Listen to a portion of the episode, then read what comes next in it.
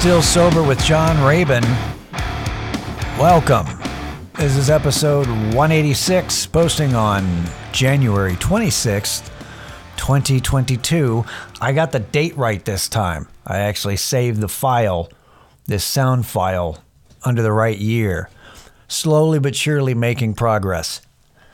I'm all about making progress, theoretically, or at least the appearance of making progress, right? If you're a sober person, I hope you're staying sober. If you're not a sober person, I hope you're staying sane. And thank you for listening to me once again. If this is your first time listening, why? No, I'm just kidding. Anyway, thank you for being here. So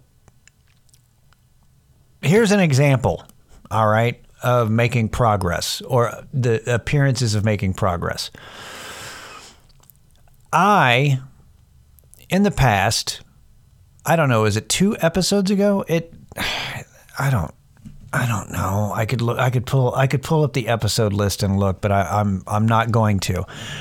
Previously, I've talked about my problem with photographers being mooches because they're not very good, because they're pretending to be professional, but then they're also being cheap. Some of them.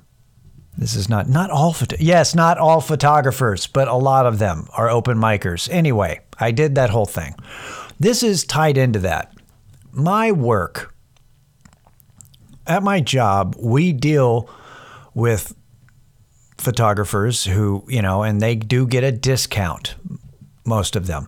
But there is one group, and I will call them Bridal Magazine, because that's not their name. But, that way I'm not bad-mouthing an entire organization by name. But you could figure out who I'm talking about. It's fine. Anyway, Bridal Magazine they rent our products, our glasses, plates, flatware, napkins and stuff for photo shoots. They get it for free because... then they feature it in their magazine at their events or whatever, with the, in order, hey, you do this, you if you give it to us for free, then it's the exposure, we'll get business. And the company I work for, the marketing department and the sales department both tell me that we have actually garnered business because of Bridal Magazine. By the way, I work for a small company, so the marketing department and the sales department are both one person, and we're going to call her Beth. So Beth tells me that we do actually make money because of Bridal Magazine. I don't feel that because I don't deal with them, but I do have to do a lot of work without a price on it.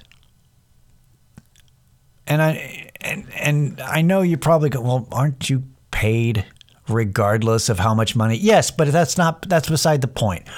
The problem that I have is that every time they do something with us, it seems like they want more and more, and that's why I refer to them as Bridal Mafia, because they keep they get their hooks in you, and they keep asking for more and more. And I'm just wondering who the fuck these people are with their magazine and their organizations. And we like to help women plan their weddings, and this is all we do. Can you imagine? This is all you do, is you have to deal with bridezillas and nice women as well, all the time. Who does? I'll tell you who. People, there are women whose their wedding day was the best day of their life, and their life's been miserable for the rest of the time since.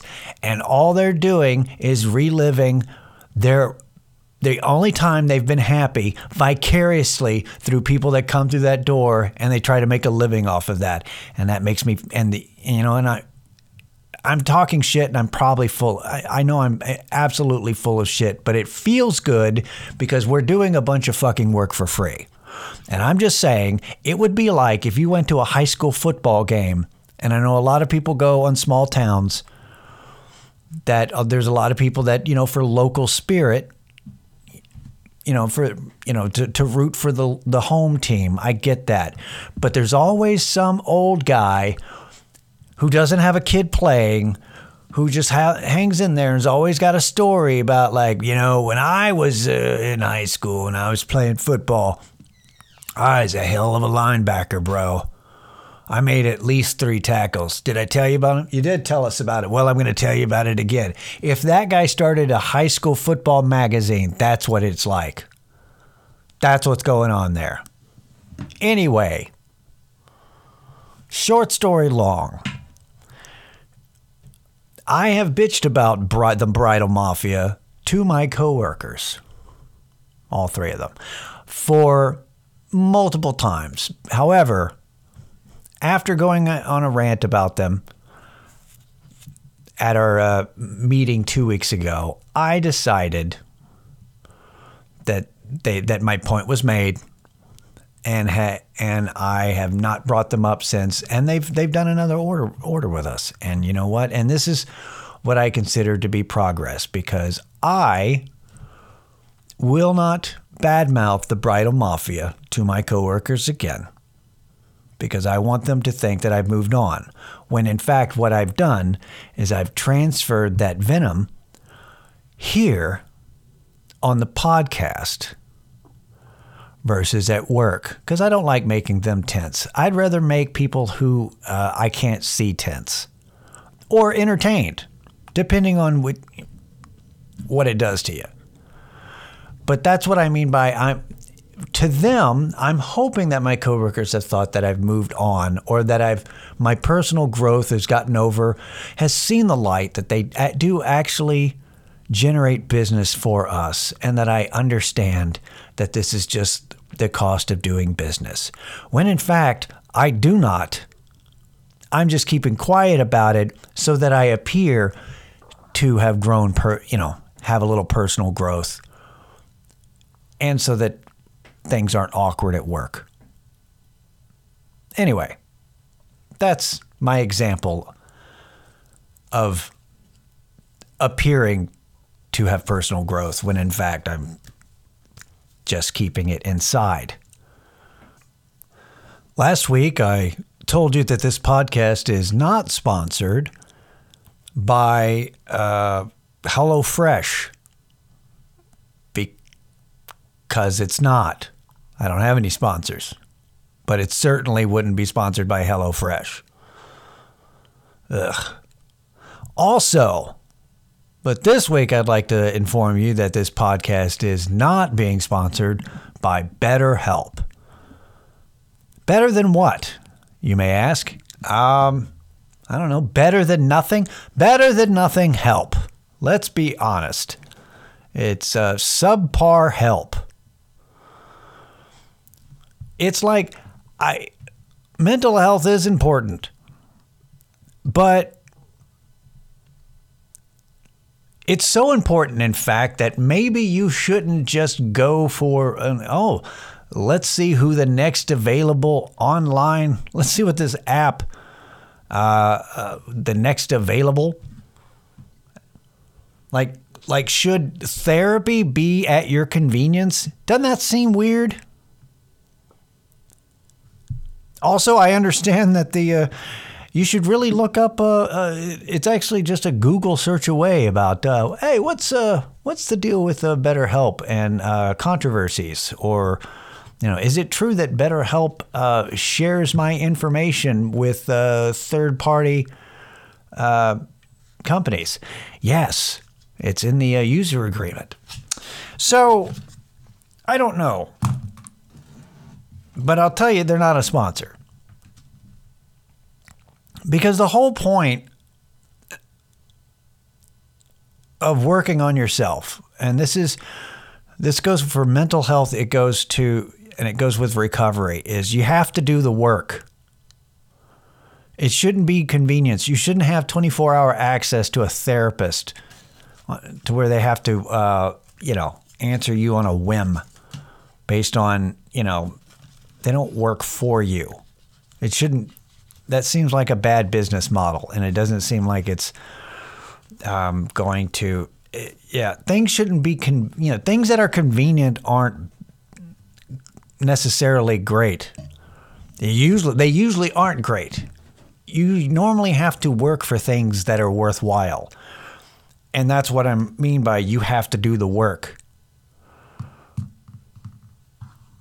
My biggest issue with, because there's this pendulum swing that goes on with everything, which is like, the pendulum swings one way, and it's been this way for a while, which is there's a stigma with therapy and with mental health, right? So you try to correct it. So then it swings the other way to where now it's a status symbol about mental health, because people use it as an identity to distinguish them from other people. And I know all about, just like a lot of people in recovery, know all about wanting to be super special.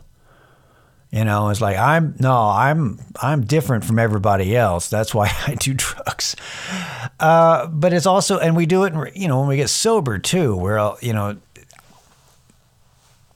I've done it jokingly, but also I've meant it sometimes, where it's like, oh, we got addicts and then all the normies, like this whole other group is completely normal, when in fact we all have our issues. So I've seen people do that, where it's like, oh, I've got mental health issues, not like you normal people who apparently can function and nothing bothers you, when we all have varying degrees of mental health issues and mental illness, whether it be addiction or whether it be, whatever else, right? So it bugs me when people use that as a crutch, or use that to identify, this is why, this is the excuse. This is why I'm not going to, Mental Health Day, this is why I'm not going to do the work, because, I've got a mental illness or I've got mental health issues. It's like when I would hear people in my line of art / business claim that they were an introvert. I'm an introvert, because that was the buzzword, is I'm not like you extroverts. I'm an introvert, even though I'm a stand-up comedian and I teach an improv class. But I'm an introvert. Okay. All right. Whatever you want to label yourself to make you feel like it's, they're different than others, which is why life's more of a struggle for you, like it's a fucking competition, like it's easier for some. It's not a competition. We all have our struggles. The worst thing that's ever happened to you is the worst thing that's ever happened to you. But that's the thing that gets me about this is. I mean, it's a mental state. Sobriety, for example, it's a mental state. You have to do the work to get there. There was this article that is an opinion piece posted in the New York Times, and I don't typically read opinion pieces in any newspaper or news website, but it came up because it was related to addiction, and it was related to addiction being a disease or not. And what they were saying was that the problem with calling it a disease is it puts the emphasis on that it's related to the drug specifically, when there's many other factors going on. That it's not necessarily being that you have a mental disorder tied to this particular drug, when in fact you could be doing the drug based on something else that's going on in your life, whether it be, say, lockdown during quarantine or whatever else, or, avoiding, an emptiness in your life or whatever else. And then there's been all these other letters to the editor about it, going, hey, by negating, the disease, the addiction being a disease thing. This is, this is the biggest thing about calling it a disease is it allowing the stigma of addiction to be more acceptable among people who are really judgy about these are just people, that we've come a long way over the past 50 years, and that's it's a bit, yeah. Basically, it's a lot of people, and this is just human nature. It's a lot of people trying to define something. They're trying to nail down. It's like we have to properly define something to kind of figure it out. Instead of working on the actual solution of the problem, we try to define it or rephrase. Let's reword the problem. It's like the old George Carlin bit about how shell shock went to battle fatigue, went to, PTSD, post-traumatic stress disorder, like it, that they kept rewording it without actually doing anything about it, and that's what we do with everything. And so that's the whole thing about. That's what I learned when I started recovery, is that one of the things that I used to keep myself from getting involved with AA or doing anything at all about sobriety was the whole issue of is addiction a disease or is it a disorder? Like it doesn't matter what you call it. You're fucking your life up and you need to do something about it. It's like the whole idea of not getting involved in AA or in recovery because of, how they say, you're powerless over alcoholism. Like, and it's like, are you actually powerless? Well, no.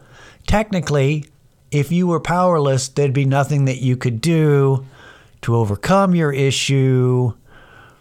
So, it's like, technically, I don't know. It's using the term as an excuse not to do the work. When, here's what it is, all right? Let's put that, I can explain it, like this, about are we actually powerless? Here's what it is. We're not powerless. We're stubborn. We're stubborn, and you have to get to a mindset, because like I said, it's a mental state. So you have to get into the mindset to be able to change, to do something about it. And one way that you can do that is to realize that you're powerless. Or to convince yourself, oh God, in my current state, I am powerless to do anything about all the fucking booze I'm drinking or all the drugs I'm doing. I can't get out of this. I need help. I need to turn to a higher power. What do you mean, God? No, bitch, like anything other than yourself, because you need to get into a position to change. And in order to get it out of your stubbornness to where you think you know everything, you've got to that's one way to do it. See, everything is a trick. Everything is a trick to get you into the right mindset to change. Religion, AA, meditation and Zen and all that, life coaches, therapy. Everything's a trick to get you whatever works for you. Something has to click. And some things work and some things don't, but it has to click with you to make you go, fuck, okay. And then you can change your mindset and you shift, and then you do the work. I was talking to a friend of mine who's a specialist in the like fitness life coach arena, credited and all that.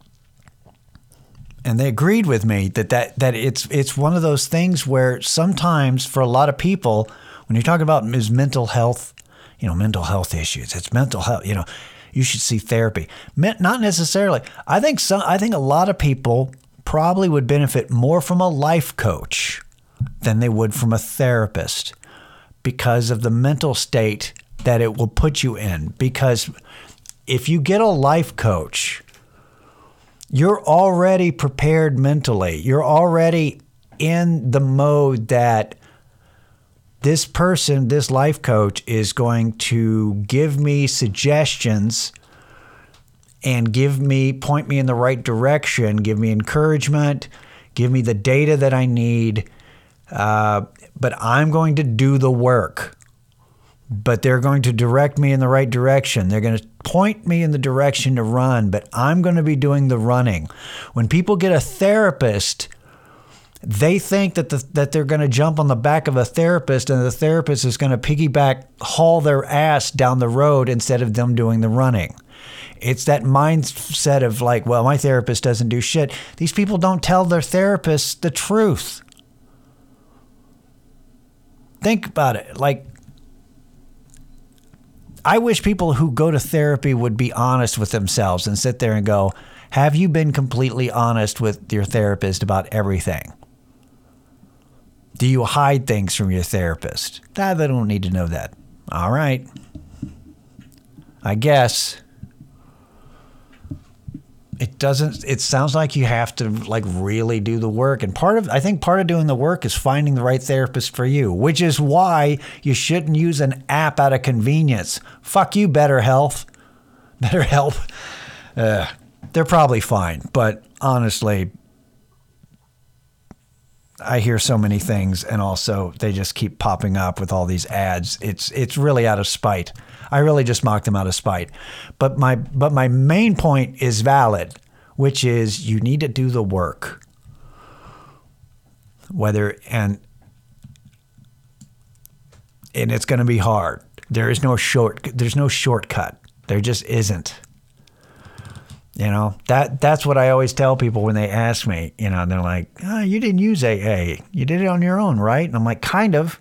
I wish I had done AA. I wish I didn't think I was too fucking smart for AA. I made it worse. I made it harder on myself. But that's the deal, is that everybody's different as well. So you have to find out what works for you, not what's more convenient, but what's going to work. And you got to find out what convinces you to change your frame of mind so that you can then put the work in and get better. So, came a long way from me just talking shit about a sponsor that you hear on podcasts all the time. I swear. But that was kind of the point I wanted to make, is because I hear that a lot. Those are like the three things. It's weird that I'm an AA apologist when I never, I didn't use them.